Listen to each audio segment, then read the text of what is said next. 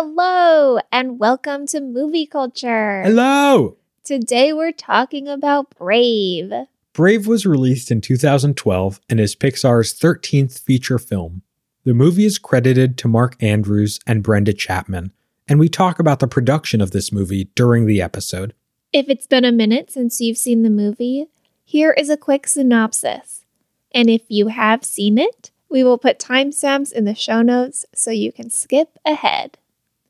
Merida, or Merida, is a Scottish princess of Clan DunBroch, who learns as a 16 year old that to keep the peace, she must marry one of the eldest sons from the other clans.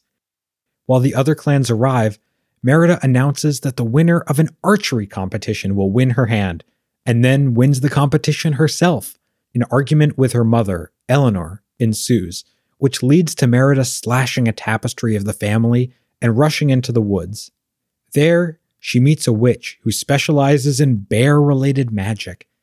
Merida wishes for a spell to change her mother, hoping that if her mother changes, so will her fate, and she will not have to marry.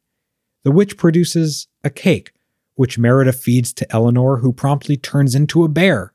The two escape from the castle and Merida's bear killing father to try and find the witch, who has left only the instructions that in order to turn her mother back into a human, Merida must mend the bond torn by pride. As Eleanor starts to lose her humanity, Merida races back to the castle to repair the tapestry. At the castle, Merida finds the clans at war, but brokers peace without promising herself to any suitor. Eleanor again is chased by a mob, tragically led by her husband, while Merida repairs the tapestry, and as daybreak nears, Merida throws the finished tapestry over Eleanor, who remains a bear. And Merida, resigned, assumes responsibility, apologizes, and reconciles with her mother, fulfilling the witch's true meaning and turning her mother human again.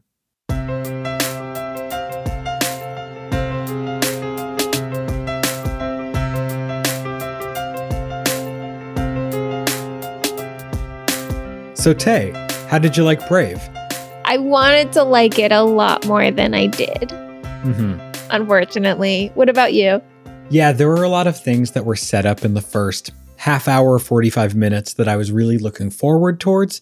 And then they never paid off. And it just kind of turned into a little bit of a clumsy version of a Pixar princess movie, which I thought was all right, but it got lost in itself. But there were some things that I really enjoyed. And I think we should start talking about those. And the first thing that I really loved is Princess Merida. I thought she She's is really so cool. great. I love her independence and her strong will and her hair Oh, yeah. and her very strong Scottish accent. it's so strong. it's really strong. I like that there's a joke that you can't understand one of the suitors, that his accent's too much, but honestly, I could barely understand any of them the entire time. I think that the scene when she declares that she is going to fight for her own hand is pretty epic. I do love it. Yeah, I really love the depth that we get with Merida so immediately. I think what we learn about Merida immediately gives us so much information about her character, what she wants and needs. A lot of that is through pretty blatant exposition, her being forced to be a princess and to be prim and proper, but really wanting to explore and fight and be free. I really love these little character moments of her talking to her horse, her sneaking apples, the way that she asserts her independence and agency in really small ways Mhm. throughout the movie. I also really love the way that she interacts with her surroundings, the way that she set up this archery obstacle course leading away from the castle that she can partake in. I love when she climbs the rock near the fire falls, which we learn after is a symbol of her own bravery. And that's something only the bravest people do. And we learn that she is one of the bravest people. And we also see that there is something truly special about her in that scene and something especially joyous. She gets to be really happy, and we see her Mhm. at her best be really great. So I really loved that. I really loved seeing this baseline where she is so happy. Yeah, I agree. It's also the first Pixar movie that we have with a kid character, a kid main character. No, that can't be true. I think it is. There's Nemo. Yeah, but Marlin is the main character of that story. We have we spend more time with Marlin than Nemo. Yeah, then I guess you're right. And of course, not only the first main character who's a kid, but the first main character who's a girl. Yay, finally Pixar. We're 13 movies in and you got there You eventually. what success. Finally, after 13 movies, you finally have one where the main character's a girl, a group that makes up 50% of the population and your viewers. The bar is low. Oh my God, it's so low. Anyway, what else did you like? Well, staying on Merida for a second, you mentioned her hair, and I just want to shout this out again. Her hair is so cool. It's so good. It's frizzy, it's crazy, it's very, very red. We love all of that. But also, I think it's a really good place to talk about animation hmm because Pixar has talked about at various times the way that their animation has adapted over the past few decades. In the first few movies, we get to see how Pixar's animation improves movie after movie. The way they deal with light, the way they deal with the ocean, the way they deal with fur. They learn all these new tricks. That fades a little bit in the last few movies, potentially because Cars 2 and Toy Story 3 are supposed to reflect a aesthetic that existed several years before. But I remember when Brave came out, Pixar's new ability to animate hair in this way hmm is something that they were really excited about. And did they make an entire movie to show just how well they could animate hair? Maybe, but boy, they animate that hair They're really, really very well. good at it. And not just the hair, but the entire movie is so well animated and so beautiful. That's the thing I noticed right away. yeah, it's basically a tourism video for Scotland. It's great. And again, it's now been a few years since Pixar's made an original story with original new artwork. And you can see just how much further they've gotten about the mm-hmm. detail they put into the world. It is so beautiful. Again, there are some landscape montages that I am just all in on. Pretty good montage, I admit. And the animation is just really, really stellar. And I think holds you into it, even when the story sometimes wavers a little bit. Yeah, I would agree with that. Give me one more thing you liked, and then we can move on. I really like the choice to use the dad as a villain of sorts. When the mom turns into a bear, we know that the dad is bent on destroying these bears because he had this run in earlier. The Bear King. Yes. That was not a Scottish accent at all. Whoa. I don't know what that was. He's the Bear King. yeah, that wasn't one of your better impressions. No, it was not. Thank you for saying that there are better impressions. but we know that he wants to kill this bear. So when the mom Mhm. turns into a bear, the first threat that Merida and her mom face is Merida's dad. hmm And I thought that was really smart for him to be their source of conflict. Yeah. Also, using Merida's mom as a tension point and villain because there are moments when the mom forgets her human self and slips into just being a bear. And that those are scary moments for Merida because she is confronted with a bear hmm I thought it was very smart, especially in a movie about a girl who feels like her parents are holding her back in ways, like they don't understand her. She has a lot of conflict with her parents. So to use them in the plot as villains at certain points, I thought was very smart. Yeah. It seems like when Merida thinks that her parents are being the villains at the beginning of the movie, that her parents are holding her back, we see as the audience that they're not really. And maybe Merida is asking something perhaps a little unreasonable. And then later in the movie, we do see that reflected back when Merida is actually confronted with her parents, as you said, representing villains. I also really liked how Merida doesn't necessarily understand or control the situation with her mom, as her mom is a bear, how she struggles with understanding how much of her mom she's really connecting to and how much is there that she doesn't fully understand. Yeah, I liked that. This does bring up one small issue I have with this movie, though. Mm, moving into dislikes. Just a little, just a small one. Okay. I don't think that there are bears in Scotland. Are there not?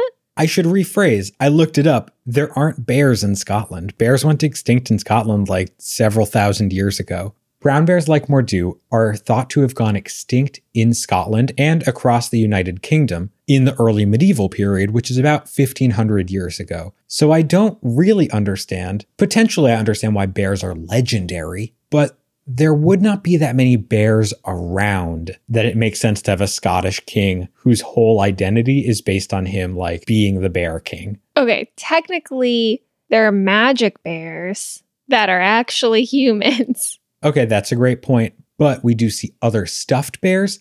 And here's my part two of this the witch lady is carving bears all over the place. She's got a whole. Yeah, she's obsessed with them. Yeah. So it seems like people really know about bears in Scotland, even though they theoretically have gone extinct, which, you know, is something that someone probably should have Googled before they made a whole movie about bears in Scotland. Also, Merida, look, my girl, we like you a lot. We're big fans. But if there's a witch, A, don't trust a witch. B, if the one thing you know about the witch is that she's like mad into bears, don't be vague with your I want to change something spell. That witch was very clearly going to change whatever she could into a bear. That's her whole thing. She carved thousands of bears. She was the bear witch. Yeah, she really wants to make bears happen again. She wants Yeah. to bring them back. She's like so into bears. like it's a cool witch vibe, but don't think that this witch is going to give you a non bear related spell after seeing all those damn bears. Anyway, that's less of a dislike and more of a tangent on bears. Well, the bears do feel really random in this movie, hmm but I did some research Ooh, Tae's research corner. and there was more to the whole bear subplot. Oh, tell me more. All right, I think we need to back up a little bit and talk about the behind the scenes of how this movie was made, which is that Brave not only is the first movie with a main female character, but it is also the first movie with a female director. How about that? Very exciting until you find out that they actually fired her a year before the movie came out. The director is Brenda Chapman, who was brought to Pixar when they were doing Cars because they felt like maybe they needed a lady person to fix Sally's character because they wanted to make Sally's character more realistic. So Did they listen to her?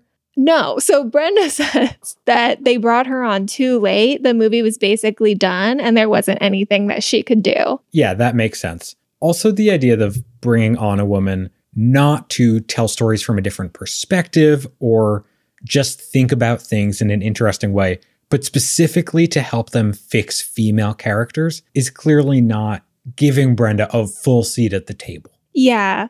Apparently, she made these joke business cards for herself that listed her title as token female story director at Pixar, which is just sad. That is not haha funny. It's just like, this is a toxic work environment funny. Yeah. So when Brenda Chapman started on Brave, she wrote the original story and was the original director. Yes, but was fired because of, quote, creative differences, which she has later said essentially boiled down to butting heads with John Lasseter. Hmm.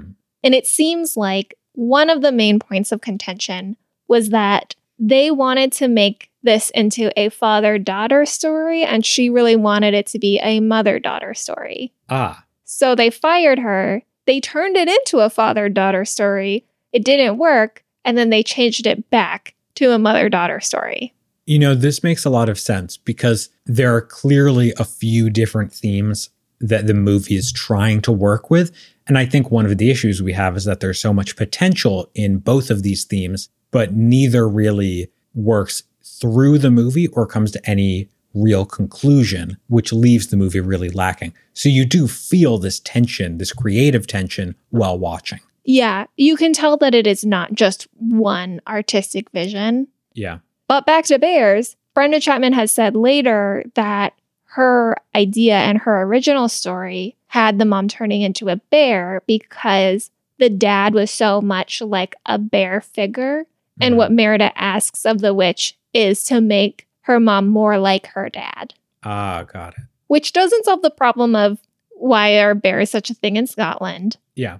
but is much more interesting, I think, in having Merida want her mom to be more like her dad and to have her mom exhibit traits that are maybe more stereotypically masculine. hmm It also solves the problem of Merida giving a really vague request to a witch who clearly needs specificity. Yes, which leads to my biggest problem with the movie, which is related to theme. Okay, let's go. I think what you're saying is so true about these conflicting ideas. It feels like this movie should be about the restrictions that Merida feels as a princess, hmm and then more broadly, as a girl in her society, and the restrictions also that her mother, as the queen, feels and is trying to push onto Merida because this is how the mom has learned to live in and survive in this society as a woman. The most powerful parts of this movie are when Merida talks about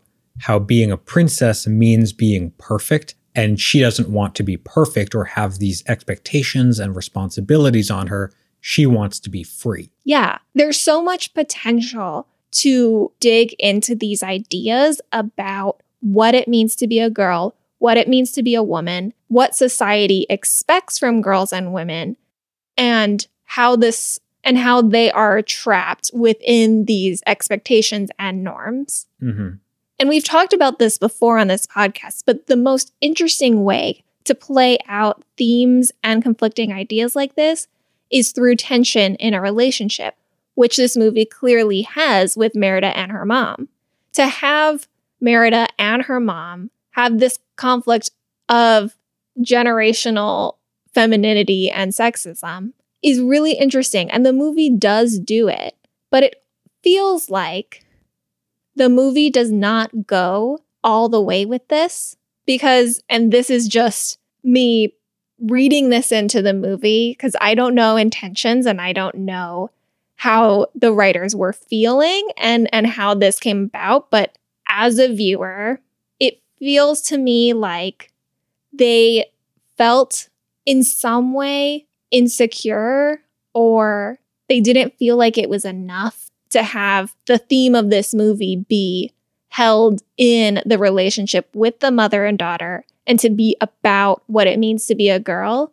And so it seems like they just pushed and layered on this whole theme of fate and destiny because it felt like a more important theme or a deeper theme in some way. hmm But in reality, the way that they are using this theme of fate is vague and kind of shallow. Yeah, I totally agree. And it just feels like such a shame and such a missed opportunity because we know that the best Pixar movies, the ones that really get you and make you cry, the way that they do it's through Marlin and Nemo, it's through Sully and Boo, it's through Carl and Ellie. And they had this relationship that should have been the heart of this movie. And it felt like they couldn't see that or they didn't feel like it would affect people enough. And it's hard not to feel like the reason that they believed that is because of sexism. Yeah, Pixar's bread and butter is the relationships between parents and children. Mm-hmm. And not only the examples you mentioned, but also, you know, Toy Story and the layers of Woody and Buzz acting or believing themselves to be somewhat parental figures for Andy. Mhm. We also continue to see this about generational relationships as you get further along in things like Coco and things like Inside Out and things like Onward, which are many of the more affecting Pixar movies really the entire way through their run. And it does feel like their hesitation on making this be one of their signature, again, bread and butter parent child stories is that this is a girl kid. And a mom parent And that's just something, you know, we who can have. could relate. yeah, we can have fish dads, we can have toy dads, but moms, oh, I don't know. Yeah. And again, I'm sure part of this is removing the head creative force in Brenda Chapman halfway through the production of the movie and losing out on her voice and vision Mm-hmm. and not quite understanding how to fit in this relationship that they fundamentally didn't understand. Yeah. So there's a lot to unpack with this theme because there are these two themes that run in opposition to each other. So I want to break them up. Does that sound okay? Mm-hmm. So, first, I want to talk about fate and destiny. And let's talk about that theme, how they build up this theme, how they try and get it to work, and where it eventually fails. And then let's move on to this theme about the confines of womanhood and how that theme is built up and what was stripped out Mm-hmm. that prevents it from holding its own. Great. So, starting with destiny and fate, where do they start that theme? Can you take us through the movie examining only that theme? So that comes pretty early on when Merida does this voiceover in the beginning about the idea of fate. And we can play it right here. If you could change a fate, would you? Oh, that was that was pretty good. Yeah, that was- was that's was happy good. with that. Wow. Wow.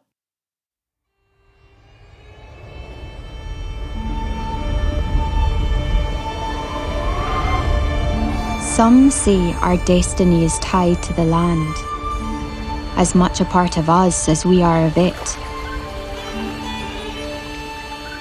Others say fate is woven together like a cloth, so that one's destiny intertwines with many others. It's the one thing we search for or fight to change. Some never find it. But there are some who are led. To me, this is a little bit interesting, um, but also very generic. I think that that was my biggest problem with the fate subplot in general is that it felt like a generic fantasy theme and I don't think that they really dug much further into it than what is a bit obvious about it. To be honest, I think even that is a little generous. I think that this movie says almost nothing about fate. It has this monologue, this voiceover at the beginning, and then it has a paired voiceover at the end Mm-hmm. that says you can change your fate if only you're brave enough. And it's the title of the movie, yada da. I don't think the movie addresses fate or destiny at all within its runtime, though. Right. And that's what's really, it feels totally disjointed. It feels tacked on. We don't really know what Merida's fate is aside from, I guess, marrying someone. Yeah, that's a great point. Is her fate just that she should get married and her bravery is adapting that and saying that actually she wants to fall in love before she gets married? And that's the entire theme of the movie from that perspective? Yeah. And it's a very shallow thing in the first place that it's just, oh, she doesn't want to get married to someone she doesn't know.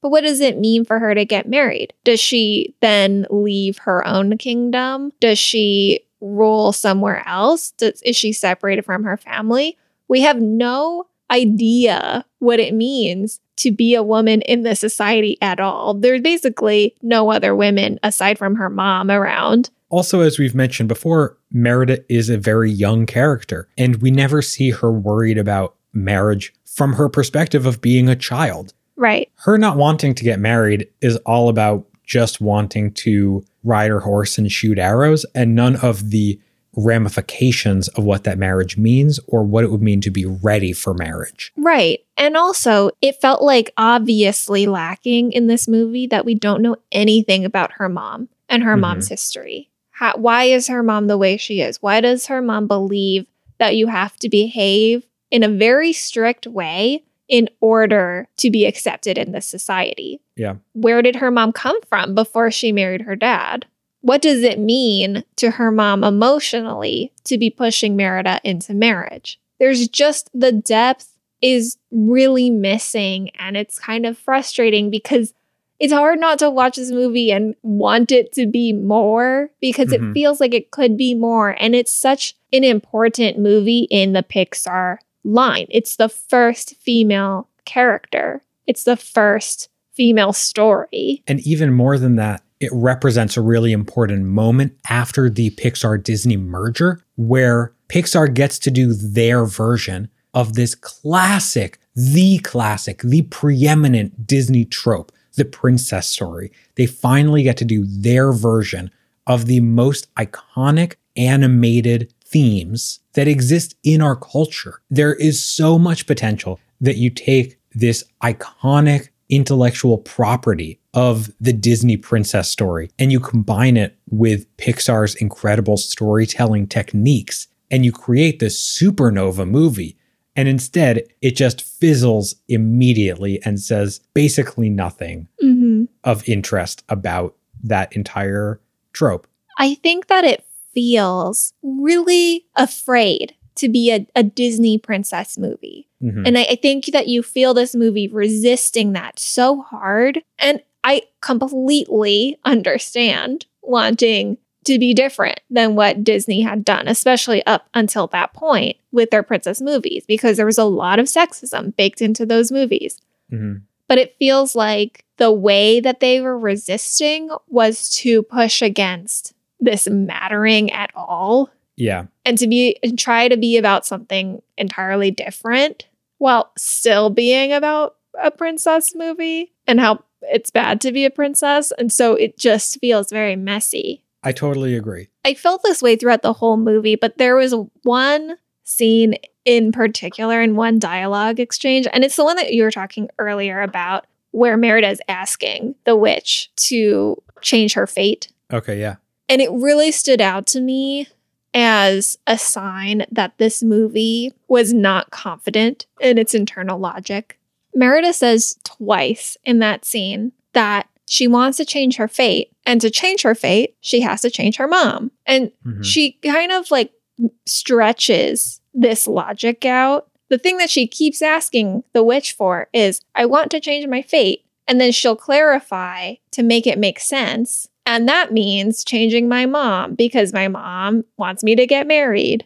And it just feels so artificial Mhm. because that character, especially she's a kid, she's a she's a child character. She's mad at her mom. Her mom is trying to force her into a marriage that she doesn't want to be in. Merida in this situation, if she's a real, if she's behaving as a realistic character, is not asking the witch to change her fate. She's focused on her mom and changing mm-hmm. her mom. And so it feels like they kind of they kept trying to push in this idea of changing your fate. And if you have to have your main character on multiple occasions explain why it makes sense that they want the thing they want, the mo- the movie's not currently working. Yeah, it would have made much more sense for her to ask the witch, help me convince my mom that I shouldn't get married, Right. as opposed to anything about fate whatsoever. Yeah, especially because it doesn't seem it's not like everyone else is constantly talking to her about fate. Yeah,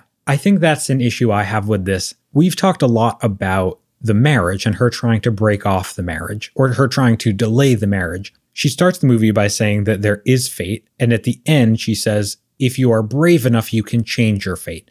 And the only thing that's truly changed is she was destined to get married, and now her marriage is delayed. Everything that happens with her mom and the bear and the adventure of it is to serve that purpose. But it doesn't necessarily change what her fate was. Her fate was to get married and then to not get married. That's how she changes it. Mm-hmm. My issue with this is that that's a very light interpretation of what fate is for these characters. Yeah. That is one single moment, and it reduces these characters down to marital status alone. That's a very good point. And, you know, I sort of disagree a few minutes ago when you said that talking about fate is a very generic theme, Mm. because I actually think it's a really incredible theme. And it's something that the best stories, the best fantasy stories, as you were saying, do incredibly well. There is still room in those stories to get it better because fate is one of the thorniest questions that we have as a society with our history. Yeah, I agree with that. I, I think that there's a lot of ways to do fate in an interesting way. I just felt like this was a generic way. Yeah, I don't even think this is a generic way. I think It's just is, not a way. I think it's not a way. Merida has some sort of fate, right? Fate, which is a predestination of every moment of her life and the direction of her life. That fate starts with her circumstance and continues on in every decision that she makes, in every outcome, in every situation she's in. Fate And destiny is really intertwined with free will. We only see time happening sequentially. We see one thing happen and then the next thing happen, and we assign a cause and effect ideology to that progression of events because we see it as a progression because we see things in this linear manner. The entire idea of fate is that these things are actually not done in a cause and effect progression. They're all happening simultaneously. And that one thing doesn't lead to another thing because all of it, every event in every timeline, is already predetermined. For Merida, that's the suitors coming it's her going against them. It's her shooting the arrows and making the shots. It's her going to the witch. It's her turning her mom into a bear. It's her saving her mom. It's her living happily ever after or whatever else she does in her entire life. That's all her destiny. This movie doesn't really care to address if Merida has free will. And that's what Fate and Destiny is really about. Does she truly have the ability to change her circumstances, to change what is predestined. That's not even going into it asking the more heady question of if you change your destiny to something else, is that new thing a new path or was that your destiny the entire time? That's a much more heady question that yeah. this movie is interested in mm-hmm. asking. But there's so much about fate, especially for a princess, and especially mm-hmm. when she's being told that she has to do these things. Does she really have to do them? What does that mean? What happens if she goes off script? As opposed to what this movie uses fate to mean, which is what you're supposed to do. Not even generally, just specifically. We can talk about fate as an emotional concept that guides us through our entire lives and propels us in ways we don't understand. That's what stories that talk about fate well do. They talk about it as an overarching theme in your entire life. This movie talks about fate as you're supposed to do one thing, and it says you're fated to do that one thing. Get married, yes or no? Exactly. That's not fate. That's like a very early version of a binary choice video game.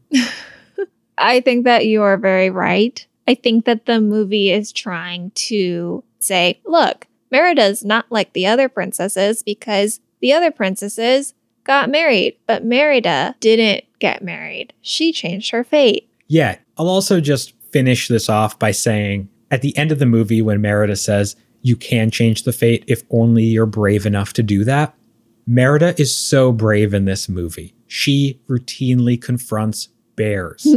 she's a very, very brave character. Mm-hmm. We really like Merida. Yeah.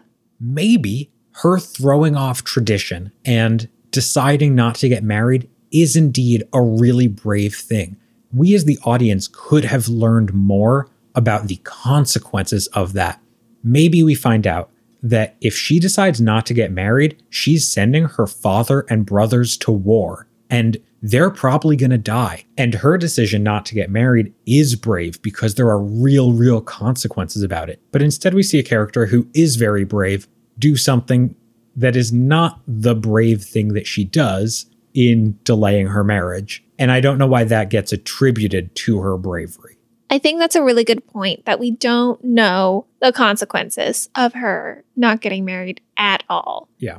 And the emotional turning point of the movie for Merida, when we see that she's changed, is when she is trying to distract the crowd of men, suitors, and other. Mm-hmm.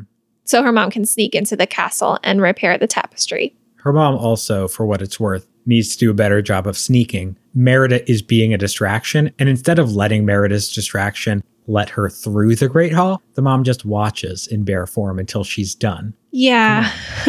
but Merida demonstrates to her mom and to the audience, to the viewers, that she has changed because she says that she realizes now that she was selfish and she was making a selfish decision for herself and she will be unselfish and she will get married. And we're just watching it feeling like, what? the understanding that we have as modern viewers, modern American viewers, from this movie made by a modern American company is that Merida should absolutely not be getting married to a stranger that she's never met. That is pretty antithetical to the culture that we are, are in right now. Yeah.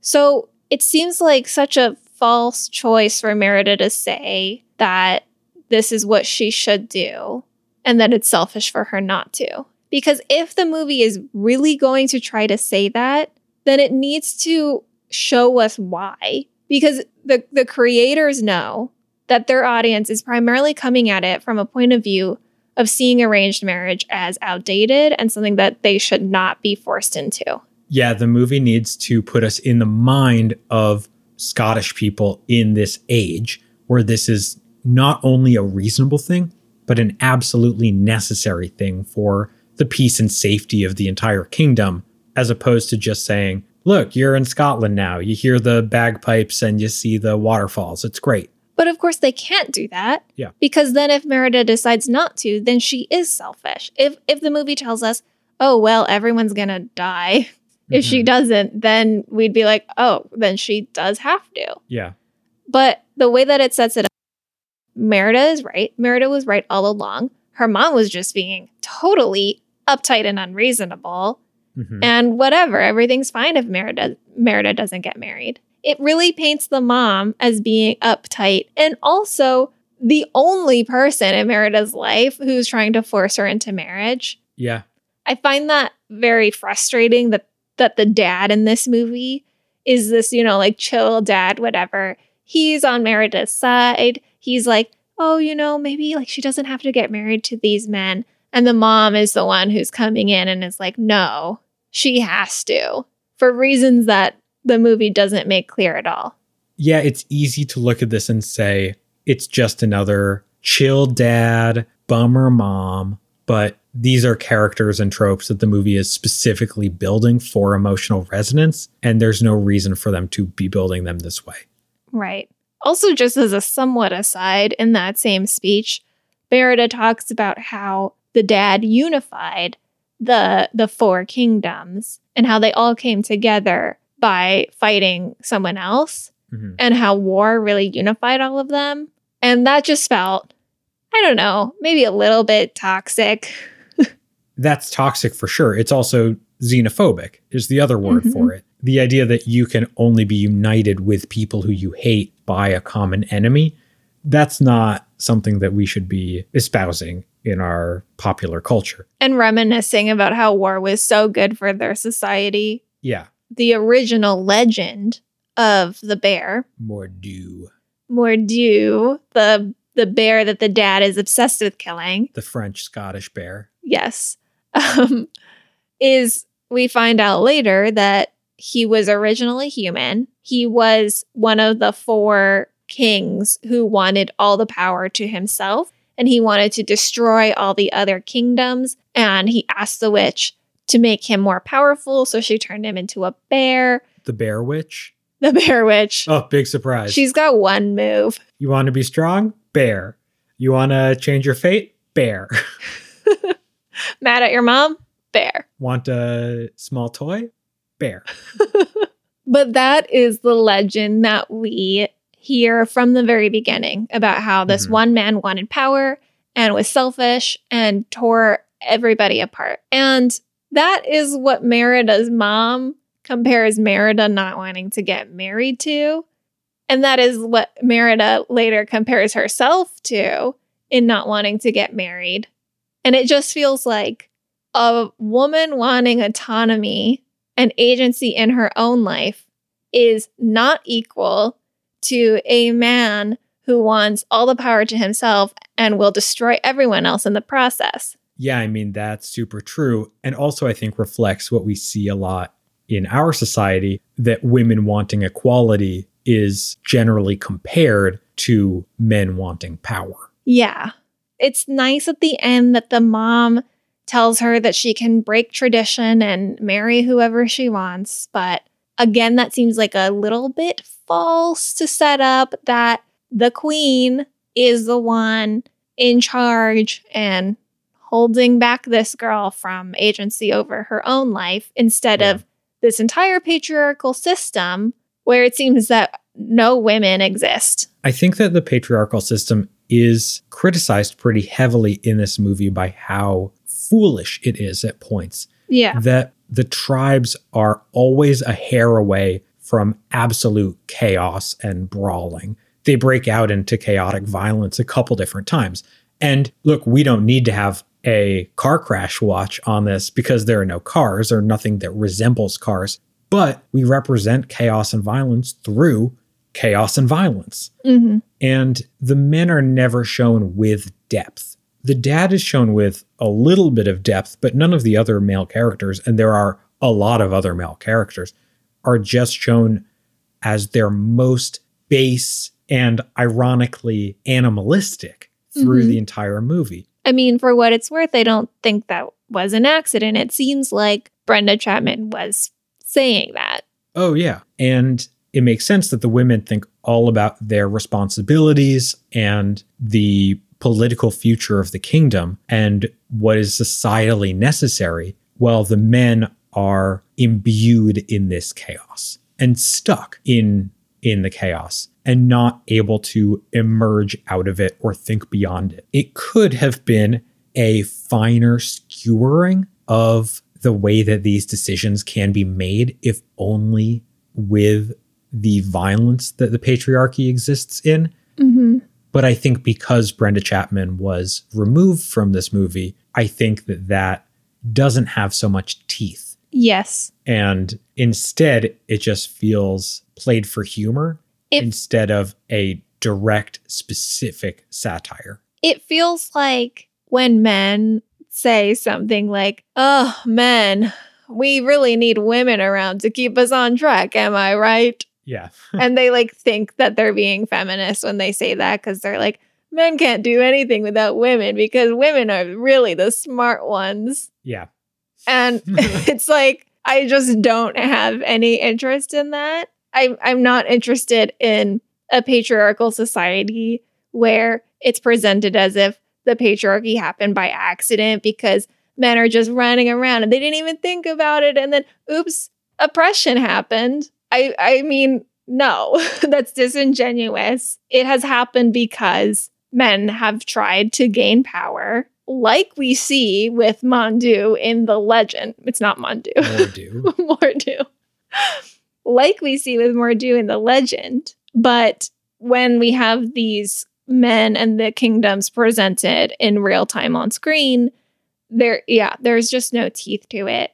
They're not the ones who are repressing Merida. They're not the ones who are reinforcing a society where they can control where women go and who they marry. It is just the mom who is doing this. And for what it's worth, I think that there is interesting commentary to be had. I think that it's realistic to have the mom really being strict with Merida and telling her to do these things and telling her she has to behave a certain way. especially in the absence of a father figure who will share that burden with her, who instead only takes up the I'll teach her to be a warrior and learn to do things my way without the further responsibility that I don't acknowledge being necessary because I haven't had to deal with it. Right. And I think that I, as an adult, can watch this movie and understand where this mom is coming from and understand larger systems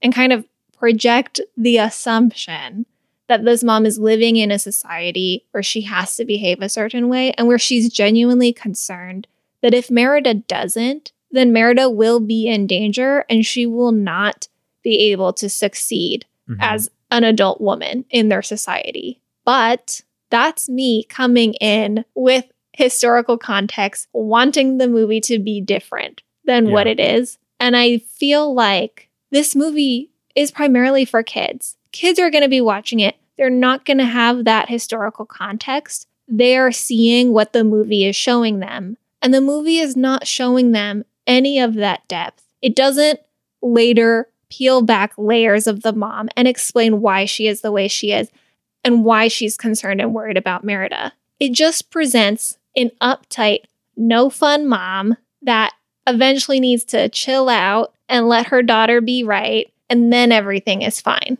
kids use these movies to learn about these systems. Mhm. They don't understand the systems and put that onto the movie.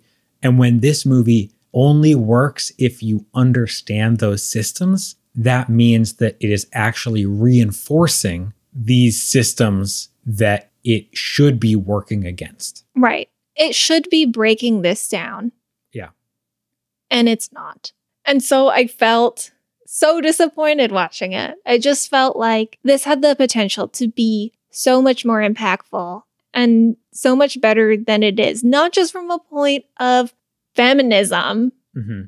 but also from a story structure standpoint. I just feel like if they leaned into the heart of it, it could have been way more moving emotionally and just more cohesive as a plot and as a story. I think those are all really great points.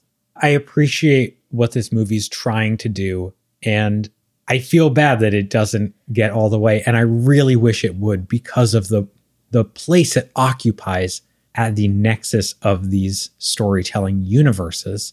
I think my final thought is this, and I'm saying this in the wake of Zack Snyder releasing a four hour cut of the Justice League movie, which like Which we have not seen and will not see. no, I have zero interest in literally anything Justice League related, much less anything that takes four hours.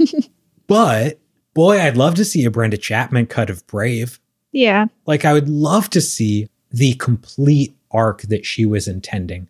Hashtag Chapman cut. Let's let's do that. Let's make it happen. That's much more interesting to me, and I would love to see what that movie looks like. I think that one thing that Pixar does so well from a storytelling perspective is create these rooms where stories are really, really fleshed out. They take longer than other animation studios to create their movies.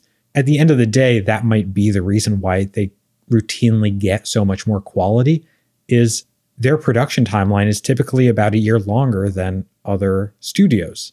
And they also get really, really great voices to make their movies. People who do really, really interesting, thoughtful work, whether that is our fave, Pete Docter, or Andrew Stanton, who we have some problems about the messages he relays, but acknowledge that he's masterful in the way that he does that. Or Brad Bird, who makes really, really entertaining genre movies.